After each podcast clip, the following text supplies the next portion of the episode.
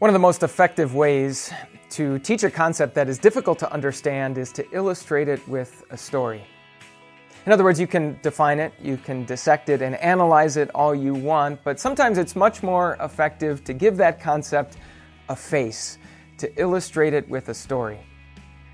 In fact, we do this with our children all the time, don't we?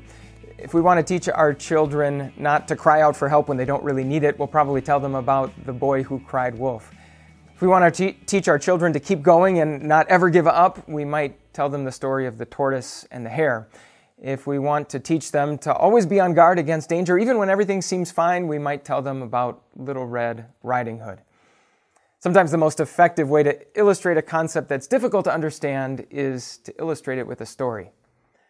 This week we're going to be talking about the concept in the Bible that is arguably the most difficult to understand. And it's not because it's a concept that's difficult for us to mentally grasp. No, it's because it's a concept that by nature is so contrary to our natural instincts about how God ought to work. The concept we're going to be talking about is grace. Now, without a doubt, it's very possible to define grace. In fact, the Bible does that often, and it's important for us to understand that definition clearly.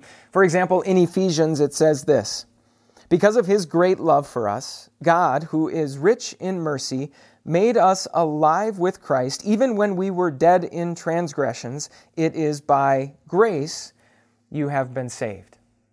So, even though we could do nothing to help ourselves, God, all by Himself, saved us by sending His Son Jesus. And the reason He did this was not because of anything good that He found in us. Instead, He was motivated only by His unconditional love.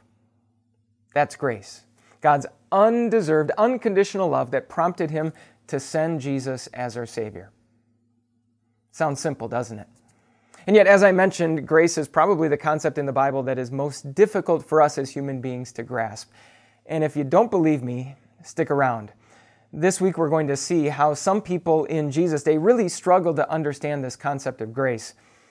And in response, Jesus didn't further define grace. He didn't show them grace under a microscope so that they could look at it closely. He didn't write it out as a formula on a chalkboard so that they could understand it. No, instead, he told a story. Probably the most famous story Jesus ever told a story about a father who had two sons. And it's a story in which Jesus never once uses the word grace, but it's a story that's about grace from start to finish. So, if you struggle to understand God's grace, if you struggle to understand how God's grace can be for you or how God's grace could be for someone else, maybe this is just the story you need to hear. Without a doubt, careful definitions and clearly articulated understandings of grace are very, very important. And yet, make no mistake, grace is more than just a term. As we're going to see this week, grace has a face. Has there ever been a time in your life when you've sort of wandered away from God? When, in spite of everything good that God has done for you, you've sort of pushed Him away? That's where Jesus starts with this story that we're going to be looking at this week. There's a father who has two sons, and one day the younger son comes to his father and he asks for his inheritance. Now, you probably know that normally you don't get your inheritance until your parents die. And so this younger son is basically saying to his father, I wish you were dead. And not only that, but he wants to get as far away from his father as he possibly can. He's not going to take his money and buy the farm that's right next door so that they can still hang out all the time, so that he can still come over for the Labor Day cookout. No, he's going to go to a faraway, distant country so that he can do whatever he wants, so that he can do what makes him happy. He wants all of his father's things, but he wants nothing to do with his father. Seems outrageous, doesn't it? And yet, there's something even more outrageous that happens in this first part of this story. Not just the son's request, but the father's response. The father actually says yes. In fact, this is our first look at the face of grace. It's a father whose blessings are not in any way contingent on his children's behavior, and so it's a father whose blessings are not withheld even when his children want nothing to do with him. So let me ask can you see yourself in this part of the story?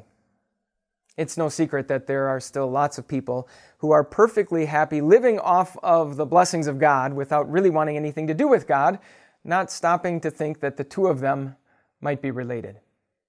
That maybe the God who gives us every good thing that we have also knows a thing or two about how those good things ought to be used. That maybe the very same God who created us and knows us better than we know ourselves also knows a thing or two about what would really make us happy. Can you see yourself in this first part of the story? If so, that's a serious problem. That's a sin that needs to be addressed, and Jesus is going to address that sin as the story goes on. But for now, pay close attention to that father's response. See, we might be tempted to think that at any given moment, if we wander away from God, if we take a single step away from Him, that He's just instantly going to cut us off and He's going to leave us there to suffer and die. Not so. Even when people want all of the Father's things but want nothing to do with the Father, we have a Father who still says yes. In fact, Jesus once said, He causes His sun to rise on the evil and the good, and He sends His rain on the righteous and the unrighteous. Aside from this keeping us alive and allowing us to continue to survive, it also does something even more important. It gives us a little bit of a glimpse of what our Father is really like. If we have a Father who treats us like this, even when we wander, we already have a pretty good idea of how He's going to respond if and when we see the need to come back. It seems completely outrageous, and yet when we see our Father act this way, we are looking into the face of grace. Yesterday, I had asked you if there was ever a time when you've wandered away from God. And if so, then maybe you've experienced what this younger son experienced in this story that Jesus told. You might remember from yesterday that this father had two sons, and the younger son had asked for his inheritance, taken it to a faraway country where he spent it on whatever he wanted. Well, pretty soon he hit rock bottom. He was all out of money. He had absolutely no friends. He was working a job feeding pigs, daydreaming about eating the, pig, eating the food that the pigs were eating. And so that's when he came to his senses. He realized that life with his father was certainly better than life without his father, and so he was going to go back. But he also very understandably and very naturally assumed that what he had done had sort of ruined any chances of him having a place in the family, of him being a child once again. And so he assumed that, that maybe he could become a servant. Maybe he could once again have his father's blessings by earning them. And so off he went. And yet, even before he could reach the front door, his father was running out to meet him and, and wrapped him up in his arms. Even before he could lay out his well rehearsed plan for how he could become his father's servant, his father was making it abundantly clear that he wanted him back as a son. He brought out a ring, he brought out a robe, he ordered a prime rib party for all of their friends and relatives. This is our next look into the face of grace. This younger son thought that maybe he could become a servant, but his father made it very clear he wanted a son. So let me ask do you see yourself in this part of the story? If we've ever wandered away from God, it's not unusual that we would experience the very same things that this younger son experienced. Eventually, we reach the dead end of the path that we have chosen. We realize that life apart from God is not nearly as good as life with God, and so, and so we desire to go back, but we naturally assume that before we do, we need to make things right. That the only way to get God's blessings once again is to work for them. And yet, just like in the story, our Father makes it very clear that He doesn't want any more servants.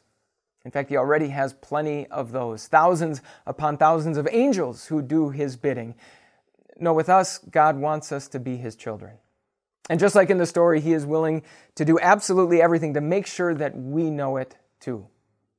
In fact, the Bible says this that God has sent the Spirit of His Son into our hearts, the Spirit who calls out, Abba, Father. So you are no longer a slave, but God's child. And since you are his child, God has made you also an heir.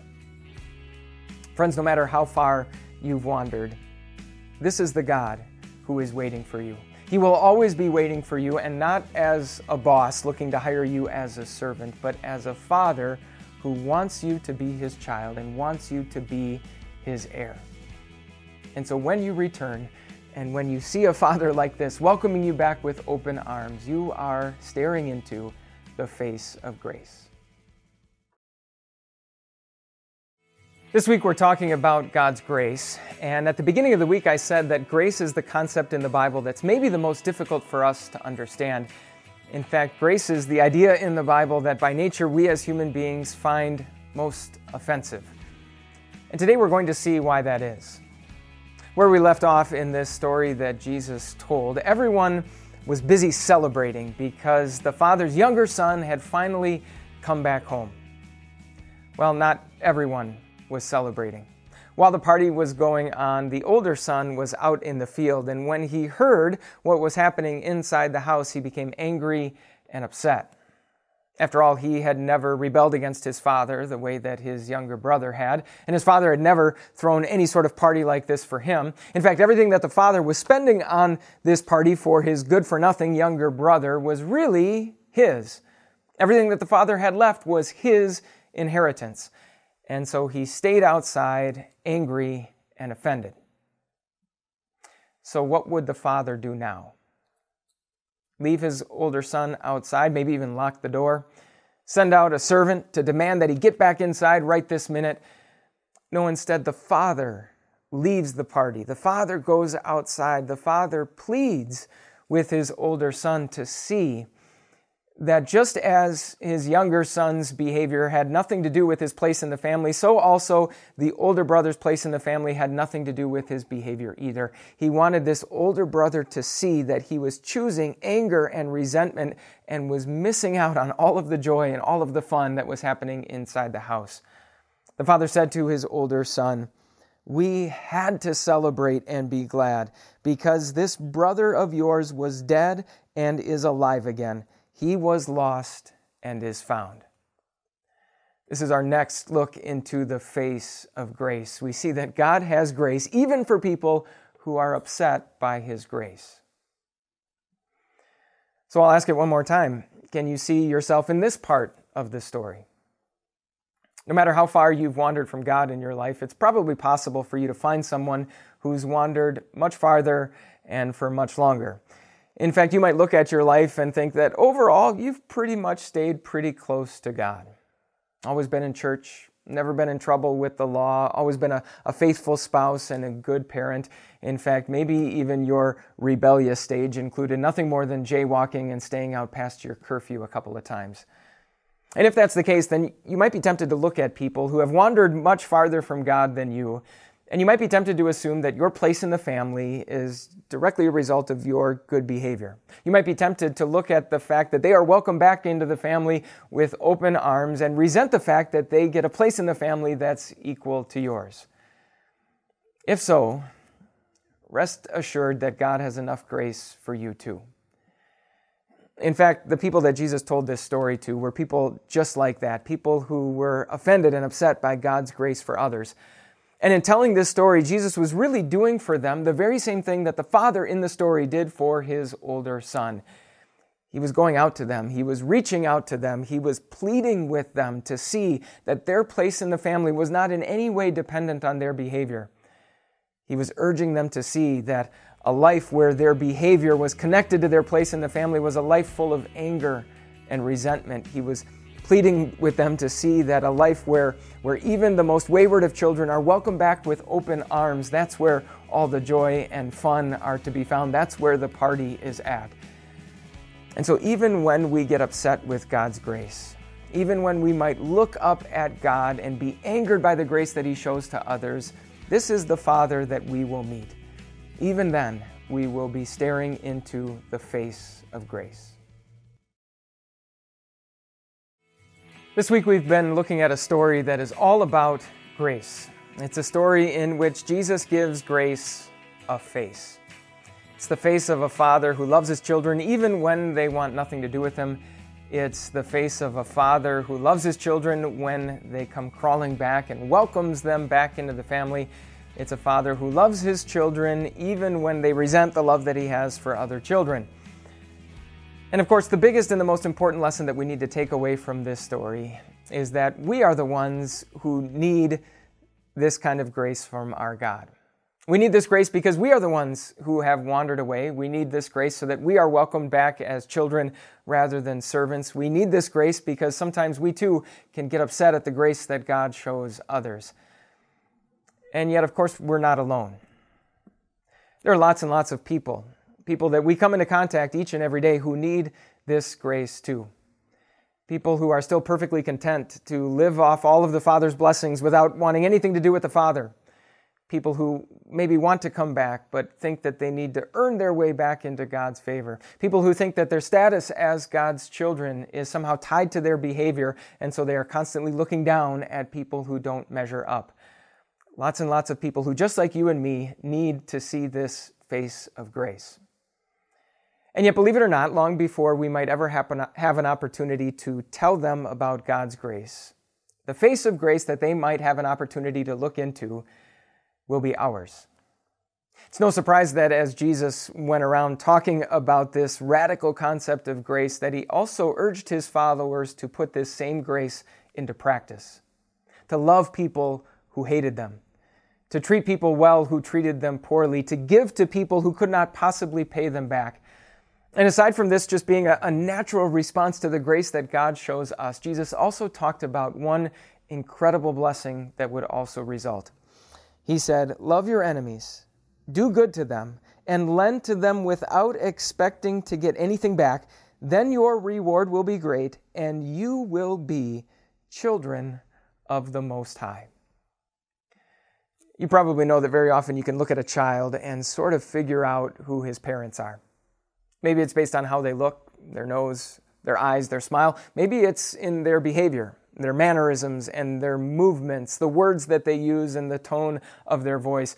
Well, Jesus says that in the very same way as we show grace to others, we are, at least in some small part, bearing a family resemblance to our Father in heaven. We are showing ourselves to be His children. And what a blessing that would be to someone who has never heard about grace or is still struggling to understand it that they would come into contact with us, that they would see our behavior, and they would get a glimpse of what our Father in heaven is like. That they would look at us and they would see a face of grace.